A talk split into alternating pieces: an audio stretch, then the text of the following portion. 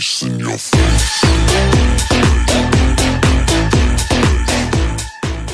โอเคครับมาเดี๋ยววันนี้เดี๋ยวเราจะมาพูดคุยความรู้สึก หลังจากที่ผมดูเสร็จแล้วนะจาก Netflix นะครับ หนังเรื่องนี้ถือว่าเป็นอะไรที่น่าสนใจตอนแรกผมมองข้ามนะ ไม่ได้อยากดูหรือว่าอยู่ในมุมที่ผมสนใจเลย แต่ว่าเพื่อนๆผมเนี่ย ป้ายาเก่งมากจนต้องไปดูมันนะ Society of the Snow หิมะโหดคนทรหดจาก Netflix ซึ่งที่จริงเนี่ยผมมี plan จะดู Echo ของ Disney Plus เลย แล้วก็รอก็คืออีกวัน 2 วันอะ The Beekeeper ของเจสันสเตทัมเนี่ยก็น่าดูเสียเหลือเกินแอคชั่นตูมตาม บอกก่อนว่าก็เลยแบบ เออดูก็ได้ Society of the Snow รู้แหละว่ามาจากเรื่องจริงในช่วง 1972 ที่กลุ่มนักกีฬาลักบี้ แล้วก็กลุ่มคนบนเครื่องบินนะฮะ ที่เขาแบบต้องเจอสภาพแวดล้อมบนอากาศอะตอนที่เขานั่งเครื่องเนาะเหมือนกับว่า เฮ้ย มันเป็นโศกนาฏกรรมที่ค่อนข้างที่จะสะเทือนใจ เพราะอะไรหลังจากที่ผมดูเสร็จปุ๊บเนี่ย ผมมีโอกาสไปหาข้อมูลเพิ่มเติมผมก็กดเข้า Google ธรรมดา ไม่ได้ไปหาข้อมูลอะไรเยอะมากมาย รู้แค่ว่ามาจากเรื่องจริง และที่สำคัญเลยว่าเหตุการณ์เนี้ยกลุ่มนักลักบี้เนี่ยกลุ่มนักกีฬาลักบี้เนี่ยต้องอยู่ท่ามกลางแบบว่าหุบเขาหิมะ แล้วก็ต้องเผชิญกับสถานการณ์ต่างๆ ซึ่งมองในภาพรวม อันนี้อันนี้อันนี้อันนี้พูดแบบว่าในมุมมองส่วนตัว ถ้าเป็นเราก็คงไม่รอด เหมือนชื่อไทยอะฮะเออเขาบอกว่าหิมะโหด คนทรหด สมชื่อจริง ๆ ทรหดจริง ๆ โอ้มันหนาวนะหิมะแบบนั้นน่ะ ในช่วงเหตุการณ์ในครั้งนั้นนะ 1972 เนี่ย ถือว่าทางผู้กำกับนะฮะ J.A. Bayona เนี่ย ที่เขากำกับ Jurassic World เนี่ย Forest Kingdom อืมต้องบอกว่าเป็นอะไรที่เก็บรายละเอียดได้ดี อันนี้รีวิวในส่วนที่ชอบนะ เปิดหนังเนี่ยไม่ได้ยุ่งยากครับ ใครที่รู้ข้อมูล ทั้งดูแล้วและยังไม่ได้ดูเนี่ย ผมคิดว่าไม่ต้องไปแบบลง detail ก็ได้มั้งส่วนช่องผมว่าไม่ต้องไปลง detail กับเรื่องย่อหรืออะไรมากมาย เพราะว่าเรื่องจริงอะกับตัวของหนังในการหนังเปิดมาผมคลิก stream ไปปุ๊บเนี่ย 15 นาทีแรกเนี่ย หนังไม่ได้ไม่ได้ยืดเยื้อ ไม่ได้ทำให้เรารู้สึกว่าโอ้เสียเวลาว่ะ เข้าเรื่องเข้าราวสักที และสิ่งที่ผมเออผมลืมสังเกตเฮ้ยหนัง 2 ชั่วโมงกว่า 2 ชั่วโมงนิดๆเขาจะเล่าอะไรบ้าง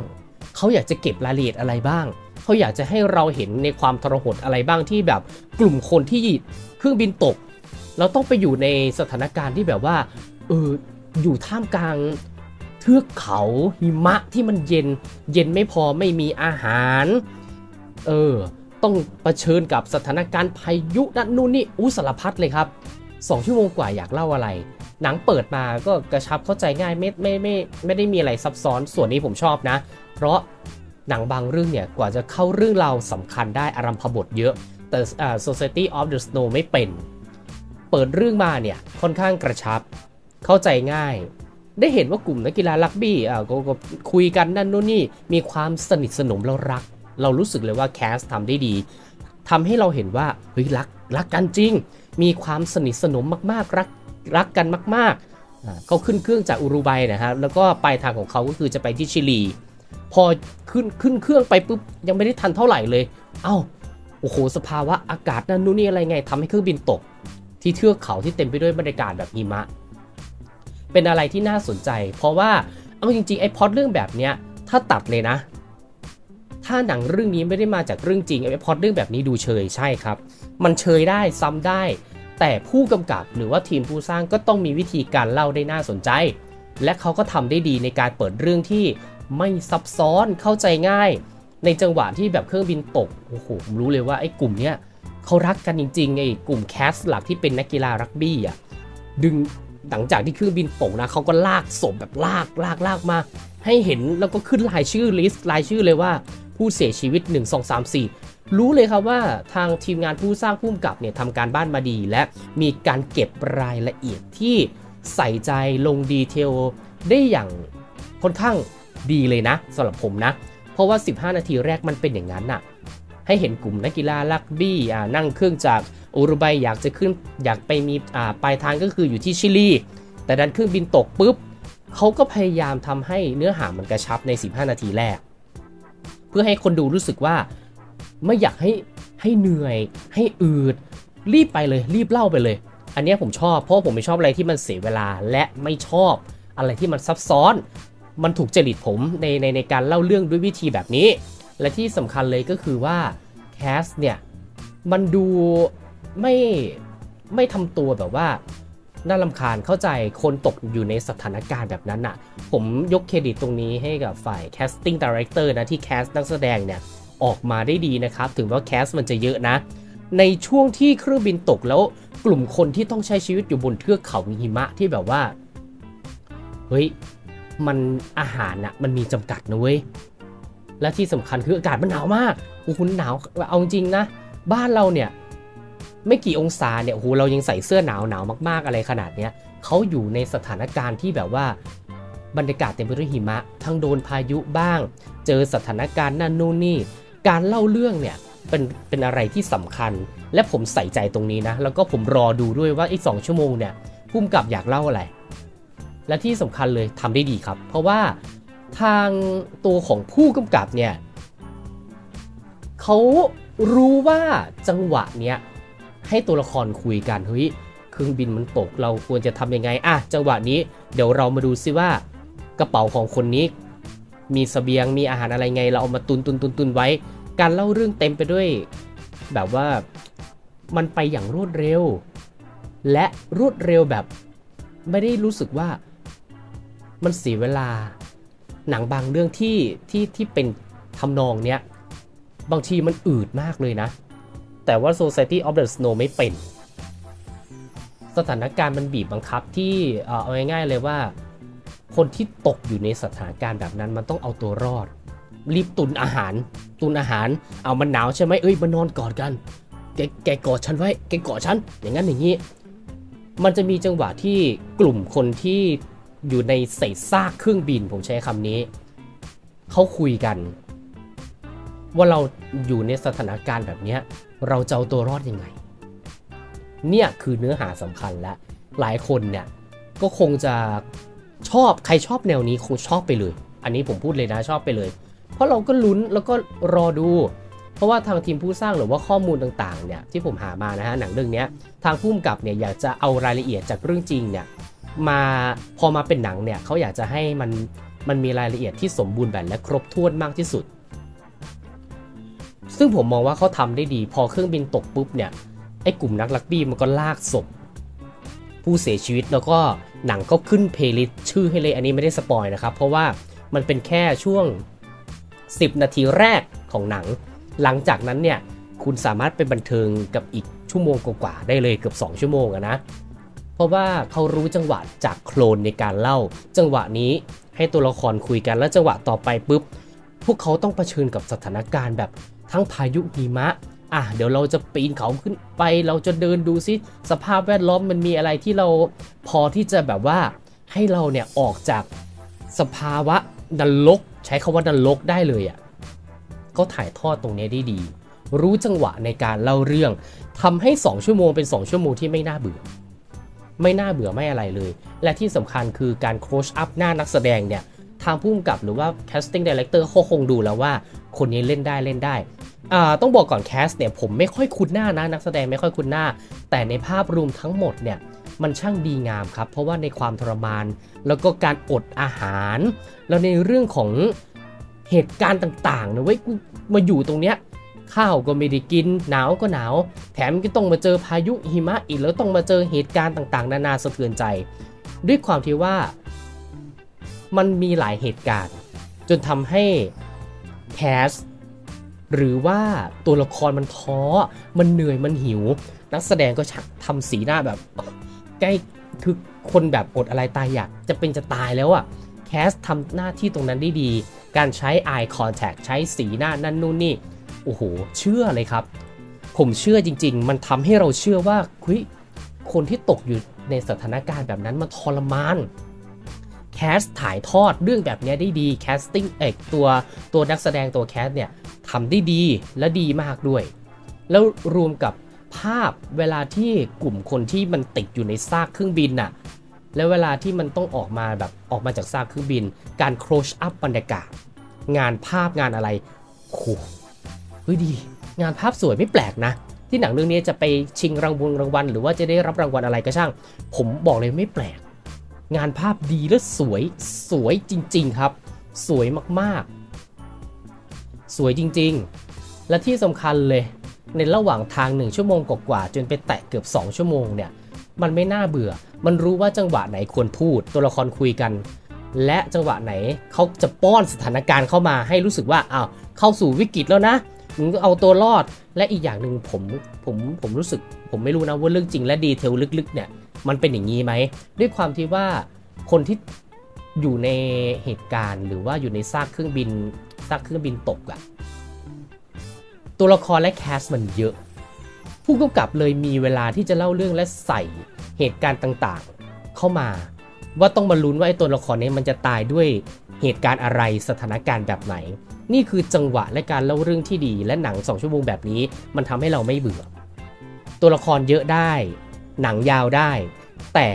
ผู้กำกับและทีมผู้สร้างต้องฉลาดในการเล่าเรื่องและ การเล่าเรื่องที่เป็นจังหวะ จังหวะนี้ตัวละครคุยกัน พอคุยกันสักพักหนึ่งอ้าวต้องเผชิญหน้ากับเหตุการณ์อ่าอย่างเช่น พายุหิมะเข้ามาจับกันไว้กอดกันหนาวมันหนาวมากอย่างนั้นอย่างนี้แคสก็ทำหน้าที่ดีๆเหลือเกิน ได้เห็นถึงความทรมานเครดิตตรงนี้ให้นักแสดงและฝ่าย casting director นะครับ เพราะเขา cast ออกมาได้ดี และนักแสดงก็ถ่ายทอดออกได้ดีด้วย ออกมาได้ดีด้วย และที่สำคัญมันจะมีจังหวะหนึ่งที่ผมแบบ อุ้ย อย่างเงี้ยนะ อุ้ย คือแบบช็อกช็อก scene ช็อกช็อกเลย ผมจะไม่ spoil ผมใช้คำนี้อะใครดูแล้วจะเข้าใจ ผมถือว่าผมดูช้านะ จังหวะที่ไอ้กลุ่ม cast หลักอะที่มันปีนขึ้นไปบนเทือกเขาแล้วมันไปเจอวิทยุเออไอ้ scene วิทยุเนี่ยโอ้โหจริงเหรอนี่นี่กูต้องอยู่อย่างนี้อีกนานขนาดนั้นเลยเหรอ ใครที่ดูแล้วจะอ๋อนะไอ้ซินวิทยุอะแล้วหลังจากนั้นนะฮะ พอผ่านไปได้ชั่วโมงกว่า เหมือนเหมือนเขาพยายามที่จะใส่เนื้อหาบางอย่างเข้ามา มันเป็นแบบว่าเอาง่ายๆเลยก็คือมันเป็นมันเป็นไฟนอลของของหนังละ มันต้องทำอะไรสักอย่าง เพราะมันติดอยู่ในซากเครื่องบินและอยู่ในเทือกเขาหิมะที่มันแบบอุ๊เนี่ยเราต้องเจอสถานการณ์อะไรไม่รู้อะเดือนกว่าๆสองเดือนที่ต้องอยู่อย่างเงี้ยมันทรมาน แล้วไอ้ซีนที่นักแสดงที่เขาเอาพุ่งกับต้องการถ่ายทอดให้เห็นว่า พอมันอยู่นานไปอาหารที่เคยตุนไว้มันหมดน่ะมันจะมีไอ้แคสคนหนึ่งผมผมมองว่ามันเป็นเหมือนหัวหน้ากลุ่มเลยนะ กลุ่มนักกีฬารักบี้เนี่ย ไม่ยอมกิน สู้สุดใจ ผมไม่รู้จักนักแสดงคนนี้ ไม่ยอมไม่ยอมกินอะไรเลยไอ้แคสคนเนี้ยไอ้นักแสดงคนเนี้ยไม่ยอมกินสู้สู้สุดใจแล้วก็มันมันในหัวมันคิดตลอดเลยว่า เออ ถ้า อยู่ตรงเนี้ยก็ต้องหาทางรอดให้ได้ ถ้าหาทางรอดไม่ได้ กูก็พร้อมตาย และสิ่งหนึ่งที่ผมชอบเลย คือคนเราอะครับ มันตกอยู่ในสถานการณ์แบบนั้นน่ะ บางทีนะ มันมีหนังหลายเรื่องหรือว่าซีรีส์เนี่ย ที่มาทำนองแนวแบบว่า เราอยู่ในเหตุการณ์ที่ทำอะไรไม่ได้เลยอะหนังแบบเนี้ย ถ้าผมตัดที่มาจากเรื่องจริงออก หนังแบบนี้เยอะนะ ที่แบบติดเกาะบ้าง ติดในลิฟต์บ้าง ติดในโกดังที่แคบบ้าง บางเรื่องนะติดอยู่ในโซนที่ทำอะไรไม่ได้ไม่พอนะไอหนังบางเรื่องมันต้องแบบต้องหนีจากไอสัตว์ประหลาดอะไรเงี้ยคือหนังแบบนี้มันมันล้นแต่ Society of the Snow เนี่ย มันทำให้เห็นอะไรบางอย่าง รู้ไหมฮะ สิ่งที่ผมชอบเลยนะ และชอบมาก ๆ คือพฤติกรรมของแคสที่แบบว่าเข้าใจว่าเราเนี่ย เป็นคนกลุ่มหนึ่งที่เครื่องบินตกลงมาเนี่ย แล้วมันอยู่ในเหตุการณ์ที่แบบว่า อาหารก็อดบรรยากาศก็หนาว แถมสิ่งแวดล้อมเนี่ย มันไม่เอื้อเลยอะ่ะ มันไม่เอื้อแบบโอ้โหกูตายแน่ แต่ทางทีมผู้กำกับและคนเขียนบท เขาจะมีจังหวะให้ได้เห็นว่า ถึงจะทรมานและต้องอดยังไง สุดท้าย เขาไม่แสดงพฤติกรรมของของแคทให้เห็นว่ากูจะเห็นแก่ตัว อันนี้ผมชอบนะเว้ย กูจะไม่เห็นแก่ตัว จะซับพอร์ตซึ่งกันและกัน รอดด้วยกันเป็นกำลังใจให้กัน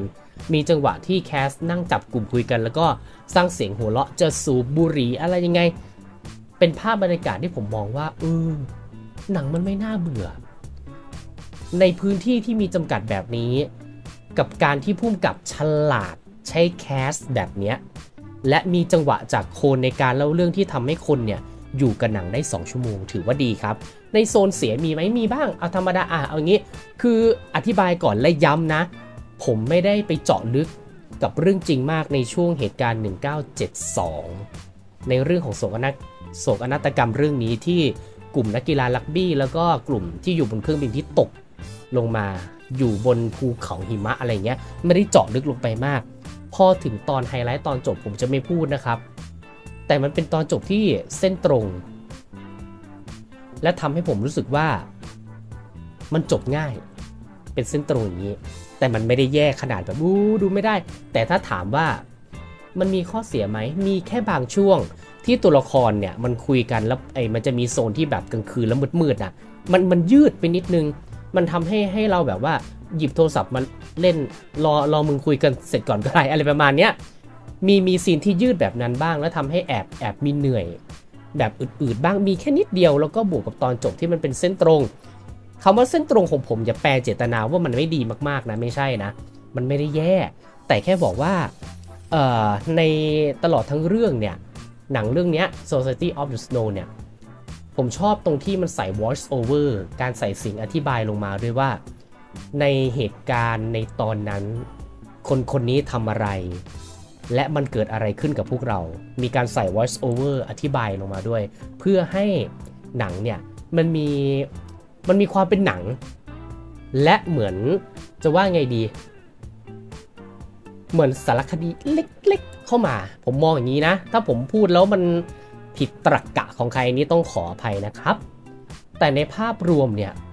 Society of the Snow เนี่ยสุดท้ายเนี่ย